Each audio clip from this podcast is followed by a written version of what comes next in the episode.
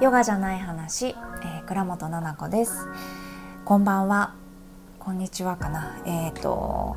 今日はですね、えー、メッセージを直接あのいただいてそれについてちょっとねお答えしようかなって思っています。スタンド FM を始めて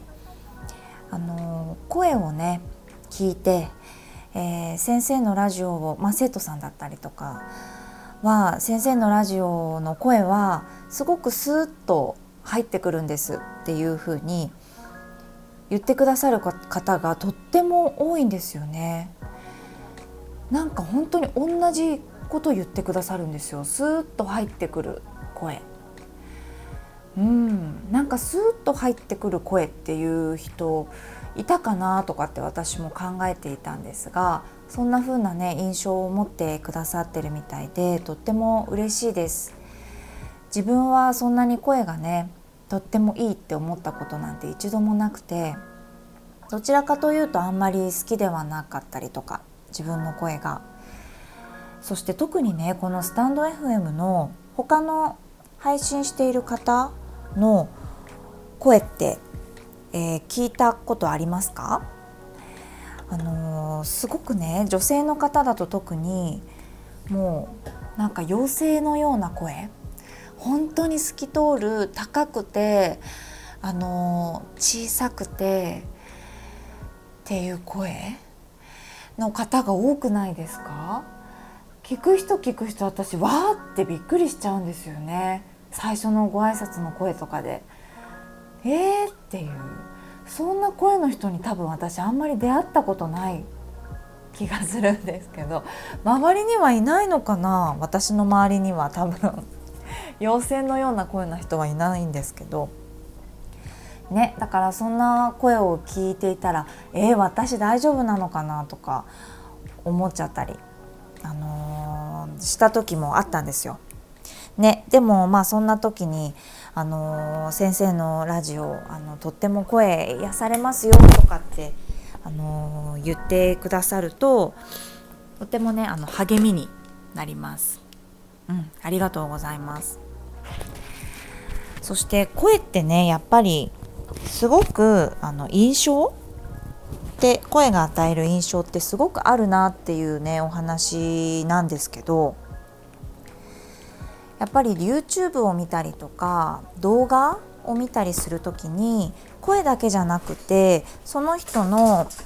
あのー、身振り手振りとかね表情とかもこう分かったりするじゃないですか。ね、でやっぱり人間ってすごく視覚が70%ぐらいなのかな多分こうすごく占めてると思うんです。なのでえー、ちょっと気になっちゃったりしてねその方の印象が変わっちゃったりとかっていう経験ないですか？それと比べてこう声だけだとこう配信して声をね撮ってる側もカメラで表情だったり顔を撮られてないから結構リラックスしているんですよ。私なんかは特にそうで。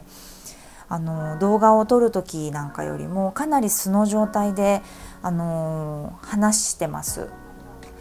あの台本とかも読んでないですし適当に話してるんですけどかなり素で喋れてるなっていうところ。だから聞いている側としてもなんかその人のなんだろうなナチュラルな感じっていうのが伝わるしあとは喋ってる雰囲気とか、うん、その人のことを耳で聞いて頭で想像するっていうことができるから私はこう声で聞くっていうこと結構好きなのかなって思ってたりします。え、先日、あのー、頭のマッサージに行ったんですよね。この前、あのー、1個前かな HSP でしたよっていう配信をねしたんですけど自分の体調によく気づくのでえー、もう頭の中がいっぱいみたいな表現をよくするんですけどそのいっぱいって言葉でいっぱいっていうかもう物理的に何かがパンパンみたいな感じを感じるんです。あのなんか疲労が溜まってる感じがする時があるので、えー、行ったんですよねきっと小顔にこうなりたい人とかが行くようなサロンなのかな初めて行ったところなんですけど、あのー、まあ、小顔目的ではないんですけどねあわよくばですけど、まあ、脳疲労があってちょっと眼性疲労も本当にずっと強い人なのでそういうのを解消したいですっていう感じで行ったんですね。ただもうサロンなのでマンションの一角のようなもう入った途端本当にシーンって感じでちっちゃくオルゴールみたいななんか音楽がかかっていて個室が何個かあるんですけどご案内の時から本当にお姉さんの声がね透き通る声もう本当に優しい声でなんですよ。でご案内されてあのちっちゃいお部屋に入ったらさらにねそのお姉さんの声がもう小さくなって高くなってもうほとんど聞こえないんですよ。蚊みたいな声になっちゃってて「こちらのメニューは?」みたいな感じになっちゃって多分すごく声を抑えてあの息とかを出す量とかも抑えないと出ないだろうなその声ってなるぐらいのちょっと声だったんです。えーと思ってでもそこで私が「あはいお願いします」みたいな感じで言うのはちょっと違うから声ってやっぱりすごいなって思ったんです相手がやっぱ蚊の声で喋ってくるので私も蚊みたいな声になってやっぱりいつもよりも本当に2オクターブぐらい高い声で「お願いします」って言っちゃったんですよ私も。だから相手にの主音出してきた音にやっぱりこっちもなんとなく合わせるもんなんだなって客観的にちょっと分析したりとかしててでも私はちょっとリラックスしに来てるじゃないですかだからずっとその綺麗なちょっと蚊みたいなっていうとあれですよね。よくないですよね。綺麗な声なんです。あの本当にでも飛んでっちゃいそうな声だから蚊みたいな感じ。ブーンみたいな。ずっとそれで喋ってると本当にストレス溜まっちゃうからね。一回ちょっとそれ崩したいなこの流れって思ってたんですずっと。でマッサージをあの受け受けながらお姉さんがまた話しかけてくれるんですよね。あのなんかその小顔とか頭のマッサージ行ったことありますか？みたいな感じに聞かれたのでもう私ちょっとここで崩そうと思ってあのこのぐらいのトーンでちょっとあの少なめに息を出すとよりこう低くなっちゃうんですけどね声が。あのちょっと面白い話しようと思ってあの昔顔ぎゅうぎゅうをされてね小顔のになりたいなと思って行ったらもう本当に痛くなっちゃって顔が真っ赤っかになっちゃってあれって合ってるんでしょうかってもう力ずくでお姉さんが汗だくで頬骨とかを押してきてっていう話をしたんですよ。そしたらそのお姉さんが笑ったんですよ。で笑った時の声がめちゃめちゃ低くてハスキーだったんですよ。えーとか思って。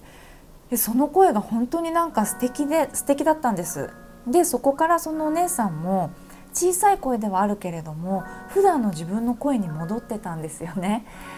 あありますよねみたいな感じで普通の声のトーンに戻っててなんか本当に嬉しくなっちゃって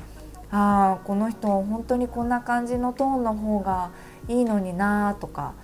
思っててまたちょっとこれ頭の中で分析してたのか思考がちょっと止まらなかったんですけどでも最初からこのトーンだとまたダメなのかなとかエステっていうかねそのマッサージとかだときっと回数券とかをねこう売りたいんでしょうね。なんか何万円です何回でみたいなのが安いですよっていう感じに売る時にその声のトーンが高く最初からねしていきましょうとかそういう講習だったりマニュアルっていうのがあるのかなとかあの考えてました。あるのかないのかちょっと分かんないんですけどとにかくそれで私の心もほっとしてお姉さんもほっとしたんですだから声って別に作んなくていいのになって思いましたどんな声でもその人らしさっていう声があって素敵だなっていうふうに思うんですよねふって力が抜いて笑った時の声っていうのが結構残っててうーんなんか深く考えましたそれについて。ねなんか声を褒めていただくことが最近多かったのでちょっと声についてあのお話ししてみましたいただいてるレターもあったりするのでそれに順番にねこれからお答えしていきたいなって思います。はい。では今日は、えー、恋についてですねお話ししました。それではまたお会いしましょう。